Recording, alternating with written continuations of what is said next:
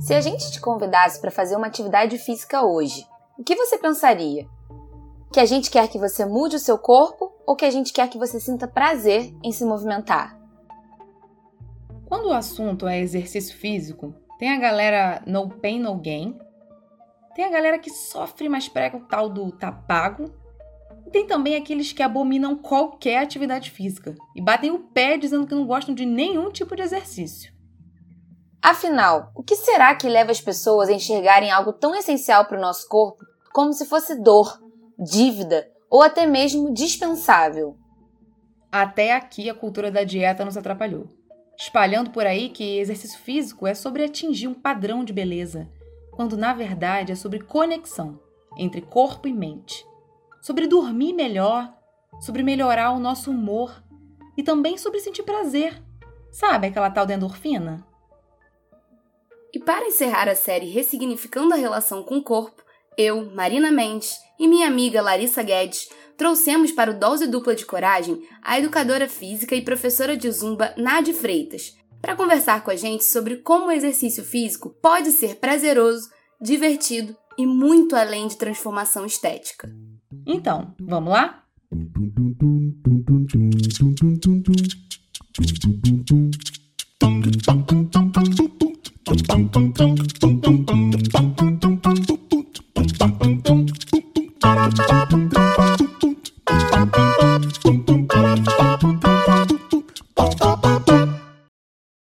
Olá, meninas, tudo bom com vocês?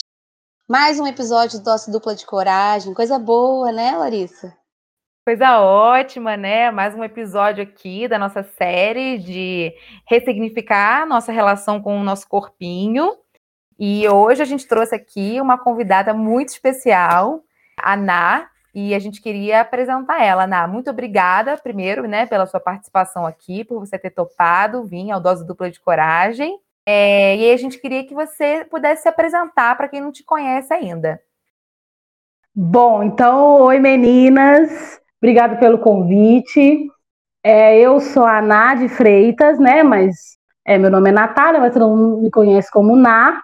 Eu sou profissional de educação física aqui em Minas Gerais e sou influenciadora também.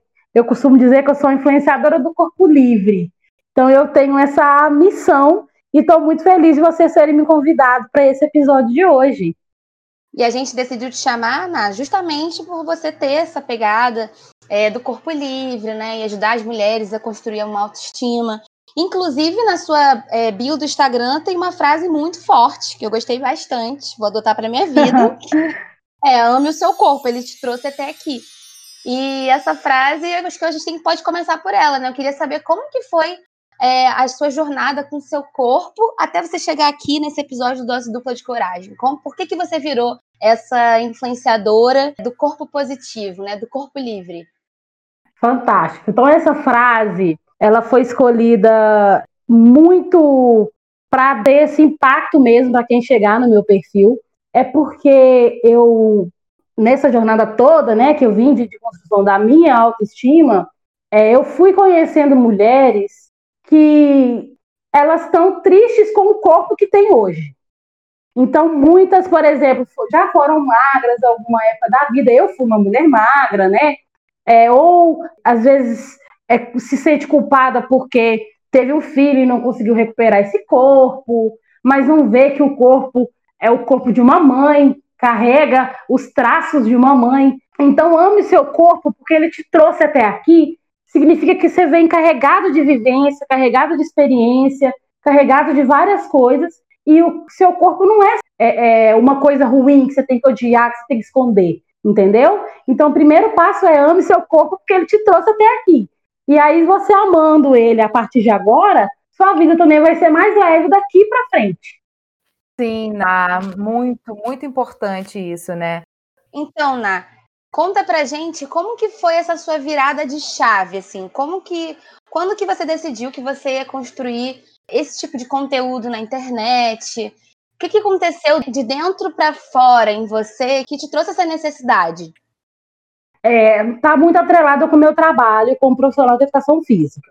Então, quando eu me formei, eu trabalhava em salão de musculação. Foi a época em que eu sofri mais pressão estética, porque eu era personal no salão de musculação. E aí, eu, eu a partir de eu ter, ter feito meu primeiro curso de zumba, esse curso me possibilitou tantas é, é, oportunidades que aos pouquinhos eu fui saindo daquela condição ruim que eu estava.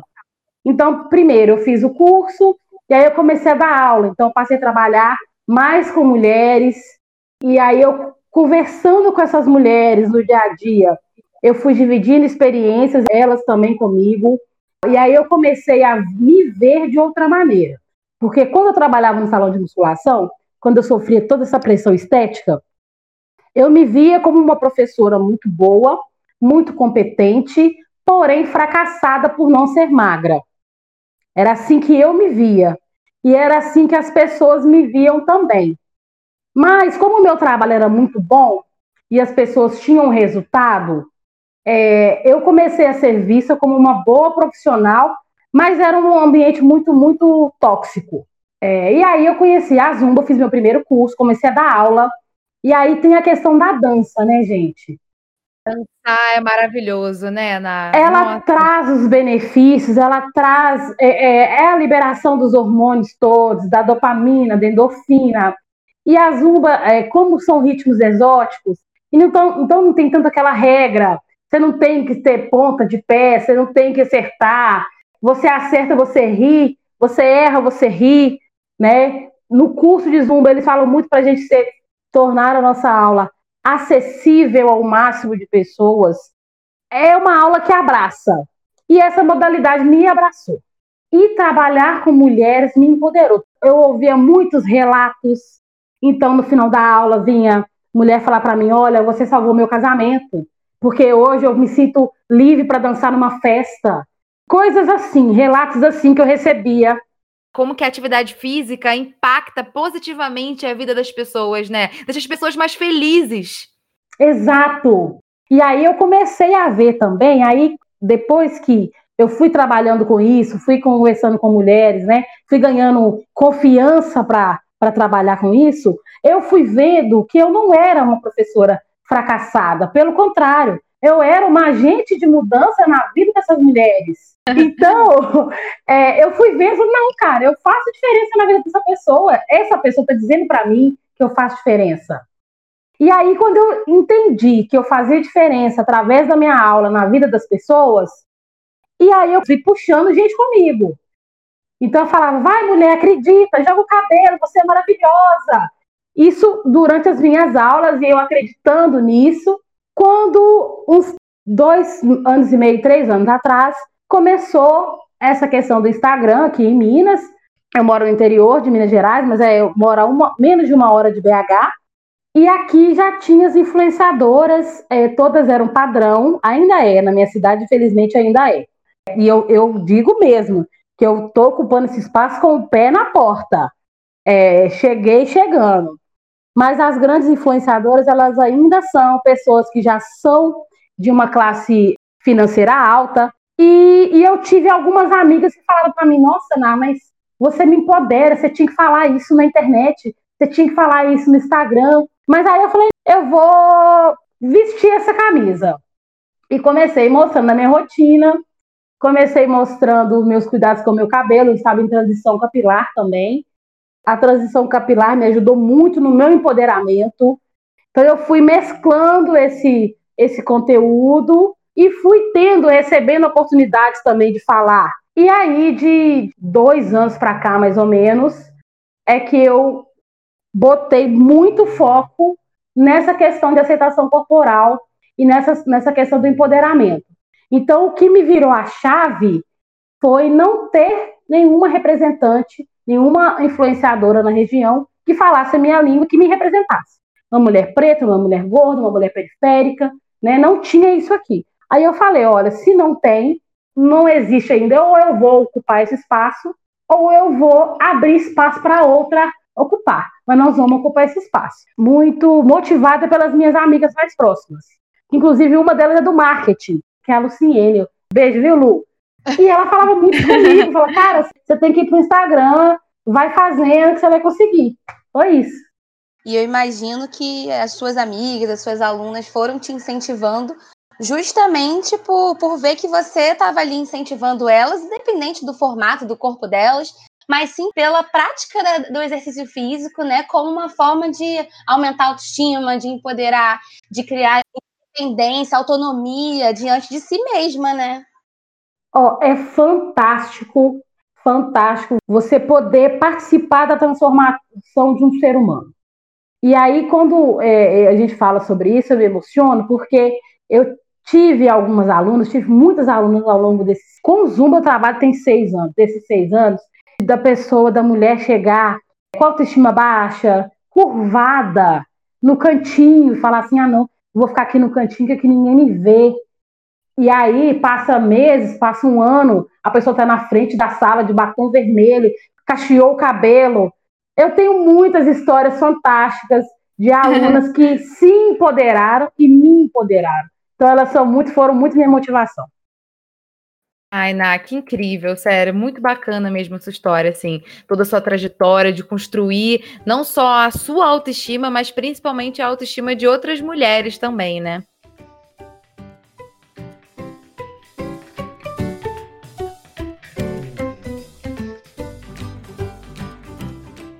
É, uma coisa que eu acho muito incrível é que você tem uma série de vídeos no seu IGTV e também no seu canal do YouTube chamada Na Dança, que você uhum. usa para poder estimular as pessoas, né, a se movimentarem, principalmente né, para pessoas que não estão acostumadas a praticar atividade física, né? Exato estão sedentárias, é, e você está sempre chamando a atenção para o fato de que os exercícios físicos eles precisam ser divertidos, né? Eles precisam ser prazerosos, né?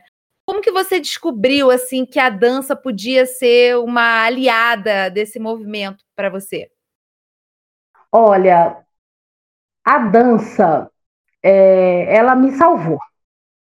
Então, quando eu comecei a dançar, quando eu comecei a, a, na verdade, eu sempre dancei, mas quando eu redescobri o meu prazer, meu amor pela dança, é, né, depois eu saí dessa quase depressão, eu pensei, cara, é, mais pessoas devem estar precisando disso também. Então, tem mais gente na mesma situação que precisa dançar e que, se ela dançar, ela não vai precisar tomar um antidepressivo, por exemplo. Às vezes a pessoa está ali assim, só precisa de um pouco de estímulo para não ter que recorrer ao medicamento. Se puder não tomar o medicamento, é melhor. E aí, quando aconteceu isso comigo, fui atrás de, de investigar mesmo. Então, eu fui ler artigo, artigos científicos com os benefícios da dança. Eu fui fazer curso com pessoas renomadas que têm uma visão plural da dança, porque se a gente for pensar em dança, academia, quando eu digo dança clássica, né, balé, jazz, Aí a gente vai vir para um outro rolê de corpo padrão, né? De, de magreza, não é esse o foco. Mas eu fui fazer curso, eu fui estudar para poder ter embasamento, para convencer as pessoas também de que o que eu estava falando não é loucura e que a dança pode ser sim considerada uma atividade física e que você pode ter prazer. Você falou aí das minhas aulas do na dança, na dança é o meu bebê, né? Eu sempre quis encontrar uma forma que eu pudesse espalhar a palavra, entre aspas, da dança em pequenas pílulas. Então, na dança é isso, são 15 minutinhos que a pessoa vai, dança, sentir os benefícios, toma um banho, vai fazer alguma coisa, ou vai ler, vai ter mais disposição. Então, é pequenas pílulas, pequenas doses, sabe? Igual medicamento mesmo, pequenas doses de endorfina. Então, essa que é a intenção. E aí, nas minhas aulas, nos meus vídeos, né, do IGTV, no YouTube, nenhum momento eu falo, ai, faz as minhas aulas para você emagrecer. Faz as minhas aulas para você endurecer o bumbum. Faz as minhas aulas para você diminuir seu abdômen. Não. Eu digo, faça as minhas aulas para você sair do sedentarismo junto comigo. Ou eu digo, faça as minhas aulas para você se divertir. Atividade física pode ser prazerosa. E aí, até na, na escolha das músicas, eu, eu tento trazer isso. Então, hoje ainda vai sair uma aula do funk dos anos 2000, sabe? Furacão 2000, MC Sim, Marcinho, que legal. Que é uma memória afetiva. Sim, exatamente. Dança é muito sobre isso, né, Ná? É muito sobre essa associação que a gente faz com a música também, né? Exato. Então eu fui lá no, lá no Furacão 2000 para buscar ali 15 minutinhos.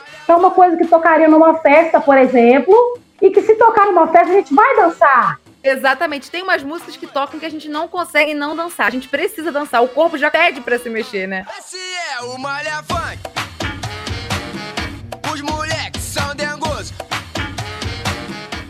Imagina, você tá numa, num casamento, aí toca é, é uma sequência da Beyoncé.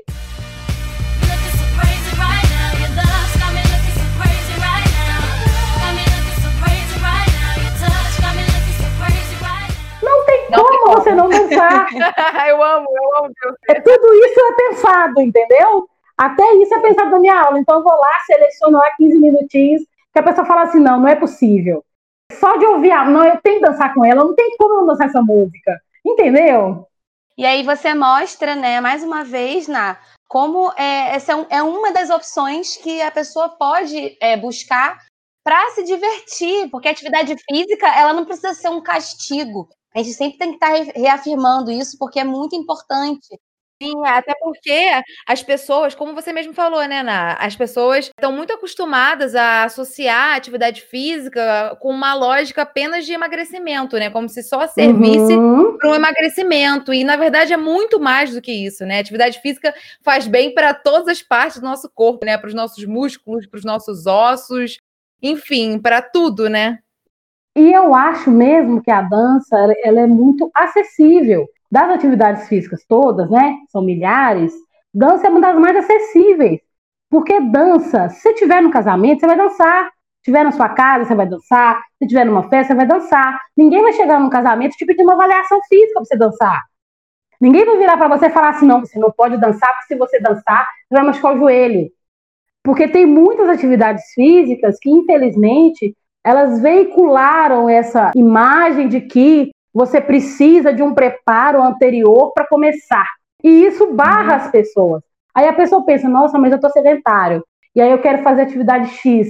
Mas eles já estão me falando que se eu, se eu fizer, eu sou gorda. E se eu fizer essa atividade física, meu joelho vai estourar, eu não vou fazer. Aí faz a pessoa ficar sedentária em vez de trazer a pessoa para aula entram várias questões aí nesse sentido, né, Ana? Imagino que você, por ser uma professora de educação física, né, ter trabalhado em academia, vê muito, né? Que as pessoas que não estão dentro do padrão, elas já não se veem nem é como se fossem merecedoras de estar num ambiente de academia, sendo que a academia foi feita para a gente cuidar do nosso corpo, e todo mundo que está ali tá para cuidar do corpo. É, a gente sabe que tá ali. Eu mesma, por exemplo, na adolescência, tive vários problemas com o meu corpo, ainda tô tentando me curar em relação a isso. Eu tinha muita vergonha de estar na academia, de revezar um aparelho, porque aquele ambiente para mim ali era, era uma coisa assim, que eu ficava, nossa, eu ficava me comparando, eu ficava me comparando o tempo todo. Eu acho que isso é um movimento que acontece muito dentro da nossa, é, dessa lógica que acontece com a gente, né? A gente se compara demais, se cobra muito.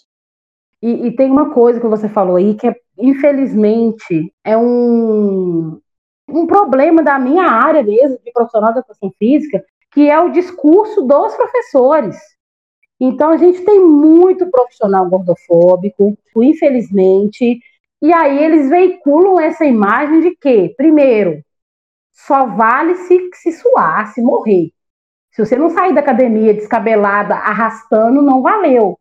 É um discurso muito agressivo, né, para a pessoa que está ali querendo praticar uma atividade física para se sentir bem e acabou, sabe? Tira a atividade física desse lugar de prazer que ela pode ser, né?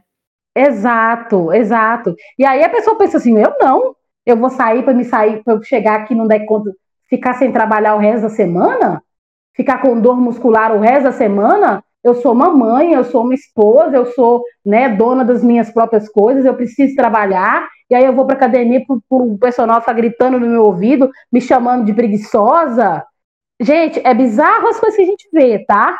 Exatamente, até porque, né, assim, é, cada pessoa que tá ali teve uma rotina diferente, teve uhum. um processo diferente, como você citou, né? Muitas mulheres, mães, quando estão nesse processo de querer voltar a se exercitar, ou até mesmo pessoas que nunca se exercitaram, que estão querendo começar, é, já não se veem capazes de, de, ocupar esse espaço dentro desses ambientes, né? Porque eles já são muito hostilizados, já são muito carregados dessa imagem, né? Como você falou, né?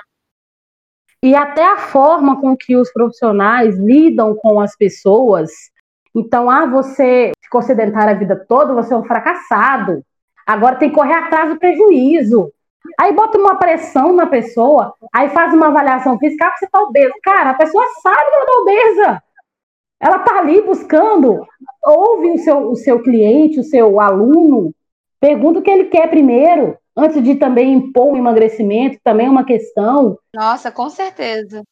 É, é complicadíssimo o ambiente, mas é, tem, tem vários profissionais que estão, como a gente, como eu disse antes, né, contra a maré, que a gente está aí lutando para desfazer essa, essa imagem agressiva mesmo, a palavra é essa, do ambiente de academia essa imagem agressiva ela desconsidera completamente que os corpos das mulheres eles são múltiplos, que nós somos completamente diferentes, que nós somos plurais, né? Como você falou também. Né? Uhum. Né?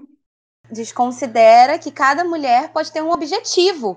O objetivo parece que sempre é uma mulher querer ser fitness, né? Esse termo, e sempre ela vai querer estar magra. É só esse objetivo. Por isso que é uma certa violência, né?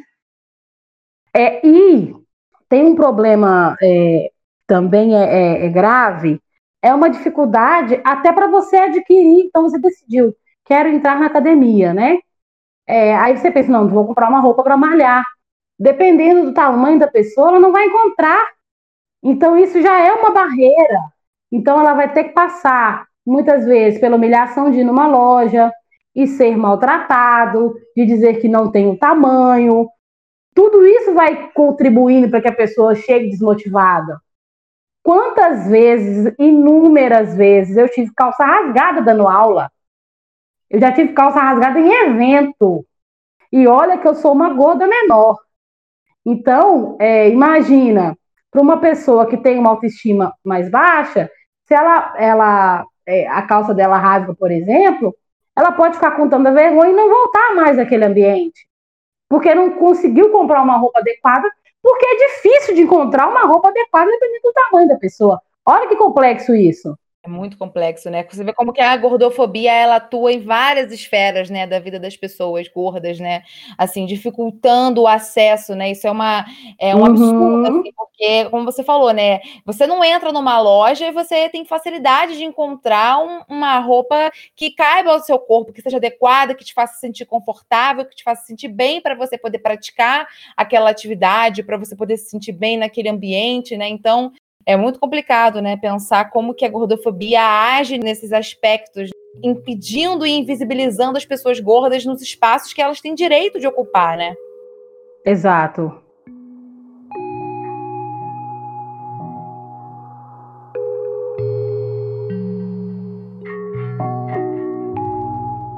Mas como a gente está falando assim desse exercício físico, vamos lembrar que ele pode ser uma coisa boa, vamos pensar que ele é sobre contemplar o corpo da forma mais digna e respeitosa possível. Estão escutando, dose duplers? É isso mesmo. E, ca e cada uma com seus limites, né?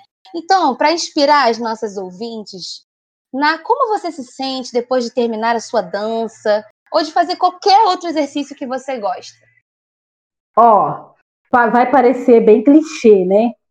Porque todo mundo fala isso. Ai, porque eu me sinto renovada, atividade física é o alecrim dourado. Mas, por incrível que pareça, é assim que eu me sinto. É, além de dançar, eu faço crossfit, né? Eu sou crossfiteira mesmo e tal. O crossfit. É, é, é, o crossfit, ele me traz a, a dose de agressividade que todas nós mulheres precisamos encarar a vida, sabe? Você precisa, você precisa ser ponta de lança, você tem que encarar, você tem que ir lá segurar na barra, pendurar, mas é um poder. Agora, dançar nada supera o poder de uma sessão de dança.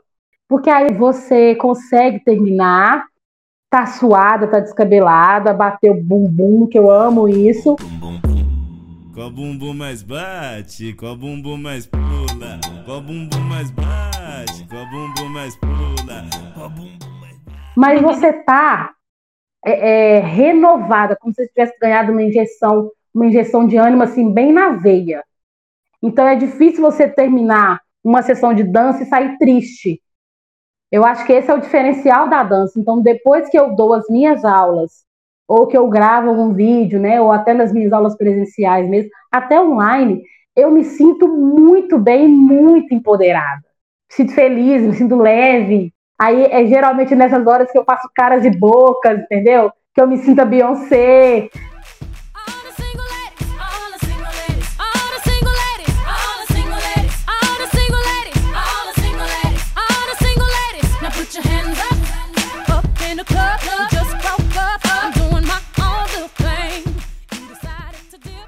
que é um personagem, mas é porque é, é, aflora coisas internas, né? Aquela diva interior, é, tudo isso vem com a dança. Então, eu acho que todo mundo deveria ter essa experiência. A troca de olhares da dança é muito legal. Você olha para o outro e fala, hum, tá arrasando! e sem contar que os espaços, assim, de atividades coletivas, eles são espaços super importantes para a sociabilidade. De conhecer gente nova. Cara, isso é tão importante. Faz muita falta.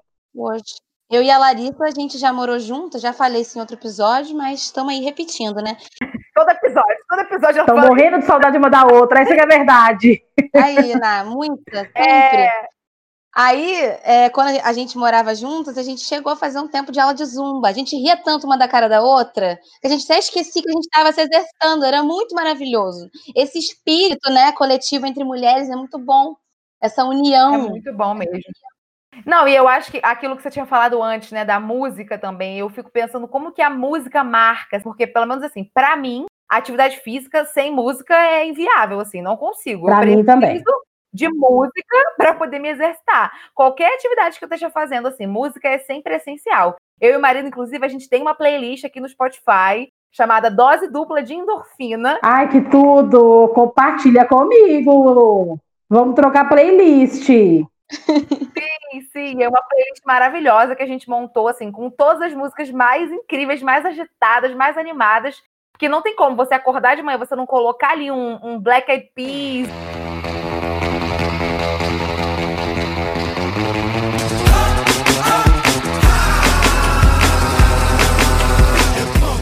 Sabe? Não tem como ouvir essas músicas se você não sentir vontade de dançar, de pular, sabe? Eu gosto muito de um funkzinho também, com todo respeito. É, eu também, eu também sou do funk, tá?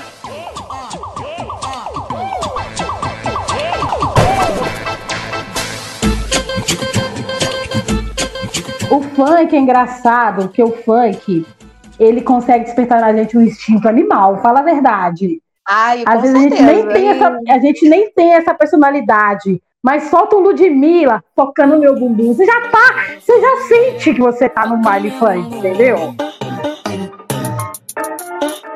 Aqui é só trabalho lindo, mãe por cima tá rindo, já matei mais um. É, exatamente, exatamente sinto muito isso. Agora, por exemplo, na, na pandemia, né, eu sinto muita falta, assim, de fazer atividades coletivas, principalmente tal. E eu danço dentro do quarto. Eu fico dentro do quarto, ponho minhas músicas. E a senhora faça o favor de fazer a minha aula. sim, sim, na dança. É, faça o favor. É, porque a gente, quando ninguém tá vendo, assim, a maior parte do tempo a gente tá dançando, né? Eu, nessa quarentena, minha filha, eu fiquei doida, que eu peguei, eu coloquei aquela música Água Mineral, fiquei pulando de um lado pro outro dentro do meu quarto. Água mineral, água mineral, água mineral do Bebeu água! Tá com sede? Ali, ali eu vi o estrago da quarentena. Ali, ali, ali ela se entregou à pandemia. Eu falei assim, gente, eu, eu tô num nível que eu tô dançando água mineral, olhando no espelho, dentro Eu preciso desestressar, extravasar, né? E só a, água, só a música da água mineral poderia fazer isso por mim, naquele momento. Dá aquela lavada no espírito. Exato. Pra mim foi aquela assim, bomba, aquela da bomba, sabe? Braga Boys começa a dançar que é uma bomba. Para dançar isso aqui é bomba. Pra balançar isso aqui é bomba. Para mexer isso aqui é bomba. Ah, dos Nossa, Brega Boys, gente. Nós somos muito noventistas, hein? Nós somos super noventistas. Se joga assim, assim. Assim, assim todo Tá, então, a gente está aqui compartilhando, né, os nossos processos individuais, as nossas histórias, mas a gente não pode ignorar que existe uma série de fatores externos que perpassam isso tudo aí. Então, como a gente sabe, né, dos mesmos criadores de vou malhar para comer porque eu sou fitness, ou então essa história de ah, você é tão bonita de rosto, ou então, nossa, você é tão bonita, emagreceu, né? Com essa lógica, como se emagrecer fosse um elogio, uhum. né? Como se emagrecer fosse visto como uma vitória, né? Sendo que isso, na verdade, é um discurso que só alimenta esses estereótipos negativos que existem sobre os corpos gordos, né? Verdade. A gente sabe como que isso está presente, principalmente, né, desde cedo, nos discursos familiares, né? É, queria que você contasse para a gente um pouco quais são essas estratégias, as estratégias que você tem para poder lidar com isso no seu dia a dia. O fato de eu falar sobre isso na internet me blindou muito. Então, hoje em dia, eu percebo que toda a pressão estética que eu já sofri, é, de, a, todos os comentários negativos a respeito da minha profissão e do meu corpo, hoje, se acontece, é mais velado. Eu não acho que isso seja legal. Por quê? Porque quando a pessoa fala, então, quando a pessoa externa, né? Nossa, mas é, se essa aula desse resultado, você seria magra? Quando a pessoa fala uma coisa dessa, você consegue responder, falar, olha, é quem tem que ter resultado é você e não eu. Mas as pessoas hoje em dia elas não falam mais isso para mim. Então o que eu percebo são olhares, confiança, muito desafio. Então é tão fácil para eu ver, para ver se eu dou conta de fazer. Então é ter que provar o tempo todo que você dá conta. Isso é um problema.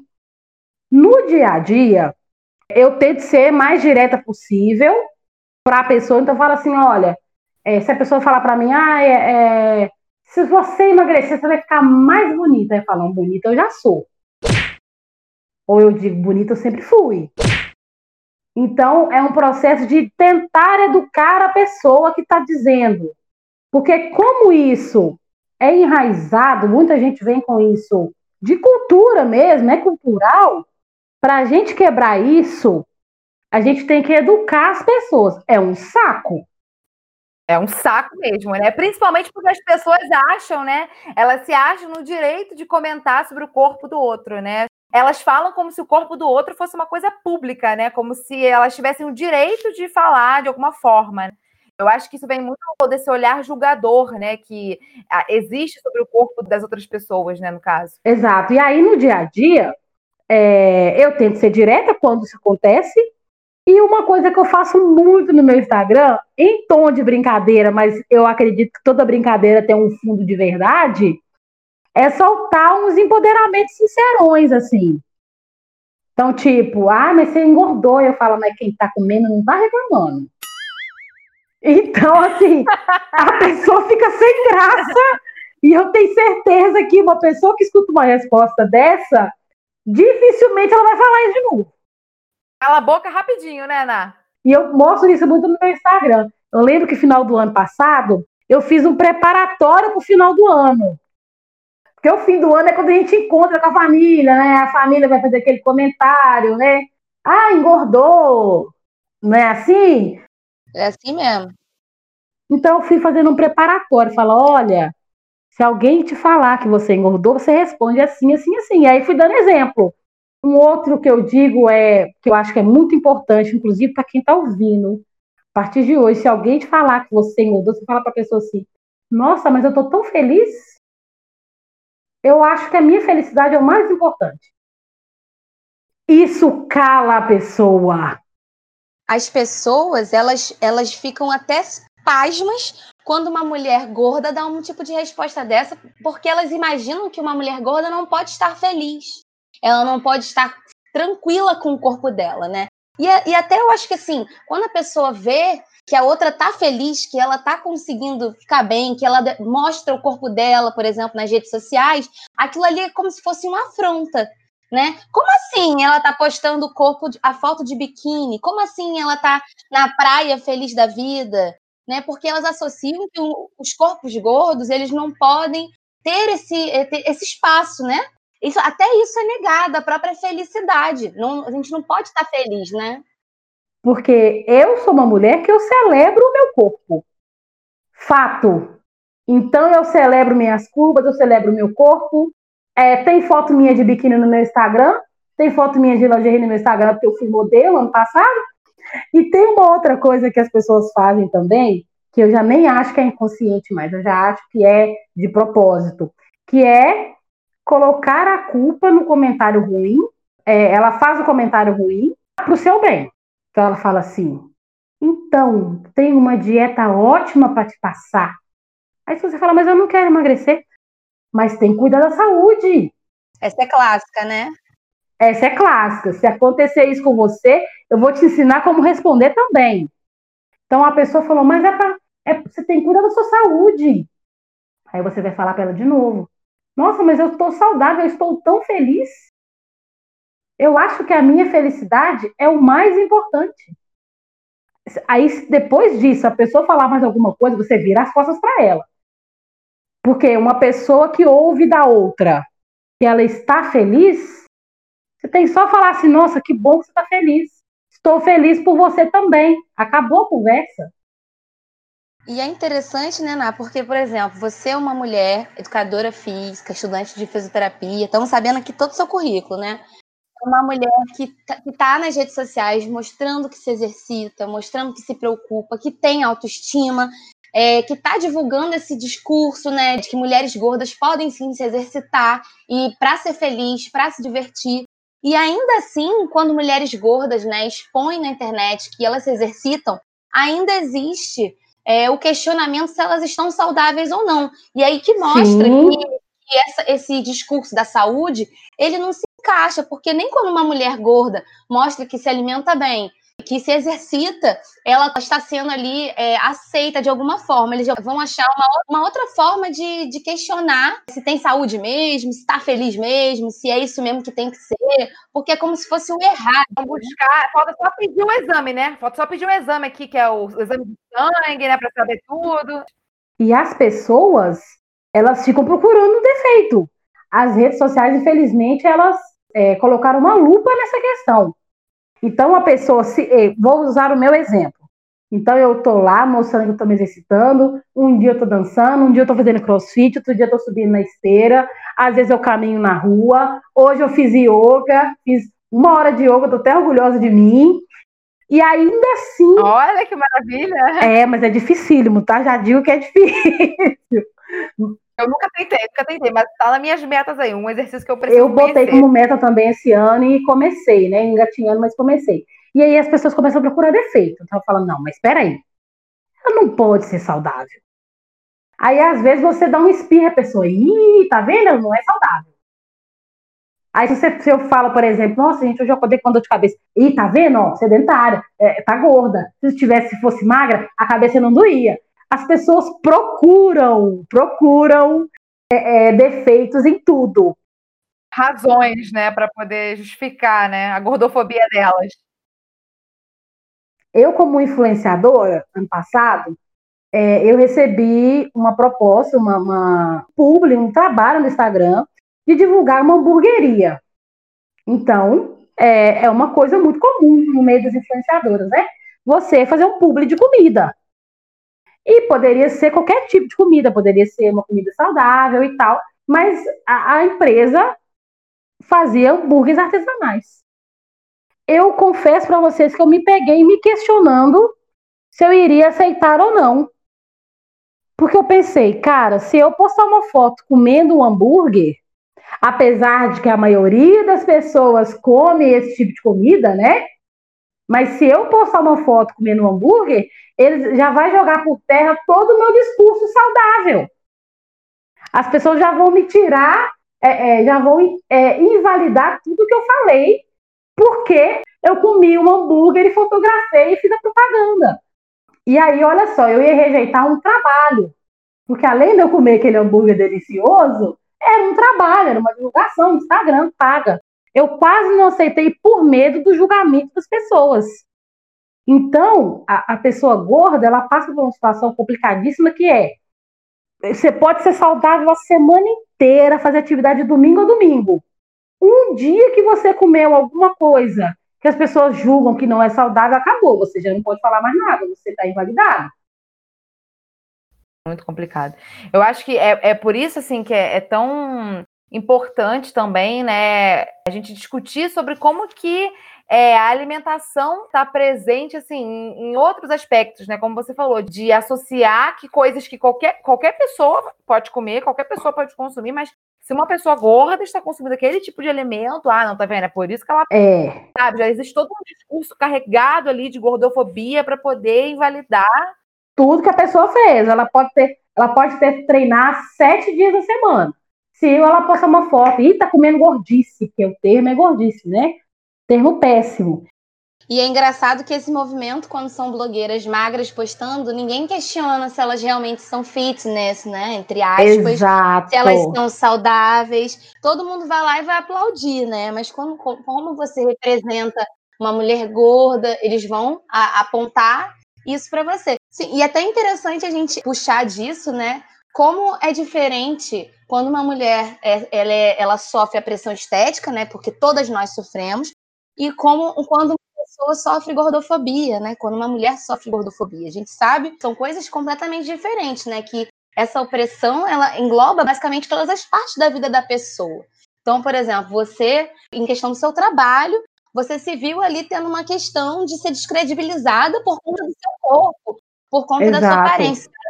E a, gente viu, viu no seu Instagram, né, que você até estava falando isso, como você às vezes é, sente desvalorizada, porque tem pessoas que valorizam mais um tanquinho do que um currículo, do que uma bagagem, né, um trabalho e o conhecimento de uma pessoa.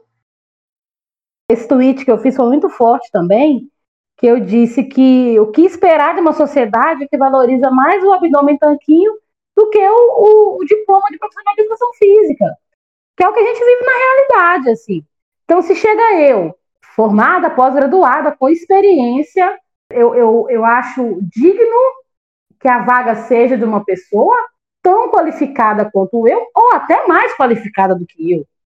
O que não dá é, é o corpo, a aparência e a cor e o gênero ser o que vai pesar na balança. O conhecimento técnico e a experiência tinha que ser mais valorizado. E infelizmente não é o que a gente vê. E as redes sociais ressaltaram isso. Então, se eu falo uma coisa né, a esse respeito, a respeito da saúde, a respeito de alimentação, por exemplo, tem lá 400 curtidas. Se a influenciadora fala a mesma coisa, que se aconteceu comigo muitas vezes, ela tem milhões, é fada sensata, é, nunca erra, sabe? Então é muito desvalorizado isso, é, é bem problemático. Até porque isso dificulta muito esse conceito que você sempre fala, né, na, na sua página, que é sobre o conceito da saúde real plural, né, que se aplica de uma forma diferente para cada pessoa, para cada indivíduo, que tem N especificidades, N relações diferentes com o corpo, com a alimentação, com a atividade física, que vai exercer aquilo ali, cada pessoa de uma forma única, exclusiva, né? Eu tô na luta todos os dias da minha vida nesse Instagram para desassociar duas coisas. Primeiro, magreza de beleza. Então, todas as pessoas têm a sua beleza, não é só as pessoas magras que são bonitas. E também a questão do, do seu conhecimento técnico diante do senso comum. Isso é uma luta. E quando a gente fala de, de saúde real e plural, é porque tem muitas práticas é, do mundo fitness, das blogueiras e dos blogueiros fitness, que não são saudáveis. Então, você substituir refeição por shake, isso não é saúde, isso não é alimentação. Então, as pessoas veem o padrão de beleza magro como saudável, mas aquele corpo magro pode estar depressivo, aquele corpo magro pode estar doente, e aquele corpo magro pode estar fazendo coisas, consumindo produtos, cápsulas e, N coisas que não são saudáveis. E a gente tem que tirar essa sujeira do, debaixo do tapete. Explicar que não é isso que é saúde, a saúde real e plural.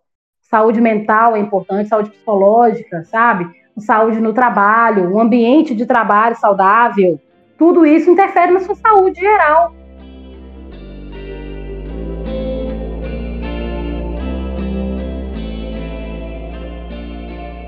Na e você sempre usa no seu Instagram a hashtag Pílulas de Autoestima para as suas seguidoras, né?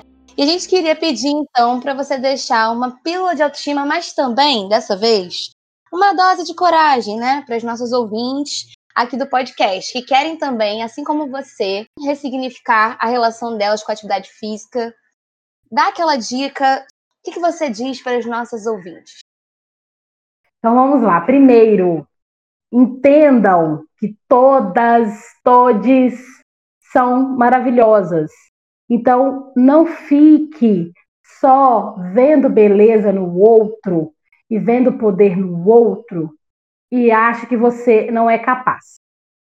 A dica que eu preciso dar para vocês é: cerquem-se de pessoas, de mulheres, de homens, é, pessoas inspiradoras, e não só ali na roda próxima, não, mas nas redes sociais também. Então, faz uma faxina no seu Instagram, para de seguir é, perfil de dieta, de emagrecimento, se isso está te fazendo mal, Vai ver uma, uma influenciadora que tem um corpo igual ao seu, aí você vai poder se inspirar nos looks dela, no cabelo dela, você vai poder copiar aquela pessoa pro bem. E para dar uma dose de coragem, é o que eu sempre digo: ame o seu corpo. Ele te trouxe até aqui. E você, com esse corpo, vai conquistar muitas outras coisas se você se permitir. Então, permita, permita que você faça uma caminhada, vá dançar, faça um corte de cabelo diferente, mude a cor do cabelo, faça algo que você sinta que vai te empoderar, vá ali com pílulas, né, em pequenas doses, que você vai conseguir atingir essa tão sonhada autoestima, que parece que é uma coisa que vem do céu, mas que a gente trabalha todo dia um pouquinho. É isso. Ai, que mensagem maravilhosa. Que é um processo linda. diário, né, Ana? Todo dia a gente tem que trabalhar em cima disso. Por isso é que são pílulas. não é linear. São pequenas, é uma dose. É uma dose, é igual dose de coragem, é uma dose. A gente todo dia levanta, tem que ter uma dose de coragem. É igual shot, você tem que tomar dois pra você ficar top.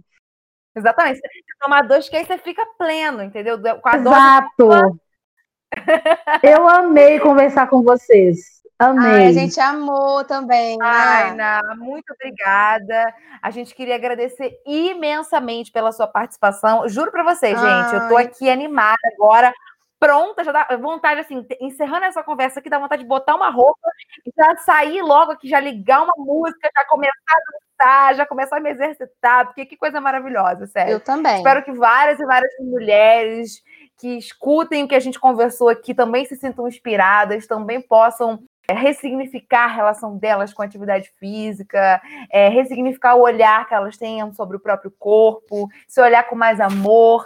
Devagarinho a gente vai conseguindo olhar para a gente mesma com esse cuidado aí. Muito obrigada por vocês ajudarem nesse processo. Contem sempre comigo só para lembrar que a gente é muito mais do que aparência e a gente tem que fazer pelo prazer de se cuidar. Autocuidado, né, meninas? Vamos lá, vamos ampliar essas redes aí do autocuidado e vamos se relacionar com o nosso corpo, olhar para ele, olhar no espelho, pelada, de roupa, para a gente poder cultivar essa intimidade mesmo com esse corpo, né? Porque a gente é muito mais do que isso e, e se cuidar sempre vai valer a pena. Quando vocês estiverem esquecendo que vale a pena, até eu também vou ter que entrar aqui nesse podcast, vou ter que ouvir um pouco esse episódio. Ouçam esse episódio, porque vai valer a pena, né? E lembrar de como cada parte do nosso corpo tem uma história, tem, tem, a, tem a nossa história. Então, vamos lá, vamos juntas. Lembre-se que estamos juntas nesse processo tão importante nas nossas vidas. Olha, eu, eu, estou hoje só gratidão, só gratidão. Adorei participar, adorei conversar com vocês. Estou esperando todas as ouvintes do Dose Dupla de Coragem lá no meu Instagram. É, meu direct está aberto para vocês e vocês duas meninas. Muito obrigado pelo convite. Eu espero que seja só o primeiro de muitos. E contem sempre comigo. A gente vai uma puxando a outra e todas no topo. É isso. Muito, muito obrigada mesmo, Ná, por tudo, pela participação, pela troca, foi incrível. E esse é mais um episódio do Dose Dupla de Coragem que está chegando ao fim, meninas. É isso. Até a próxima. A gente se vê por aí. Sigam o nosso Instagram. Até a próxima. Sigam a gente, contem pra gente quando vocês estiverem fazendo uma atividade física, qual é a música que vocês estão ouvindo hoje, compartilhem com a gente. Sigam a Ana. E sigam a nossa playlist também lá no Spotify, Dose Dupla de Endorfina. Dose Dupla de Endorfina. é isso aí. Obrigada, um abraço e até a próxima. Até a próxima.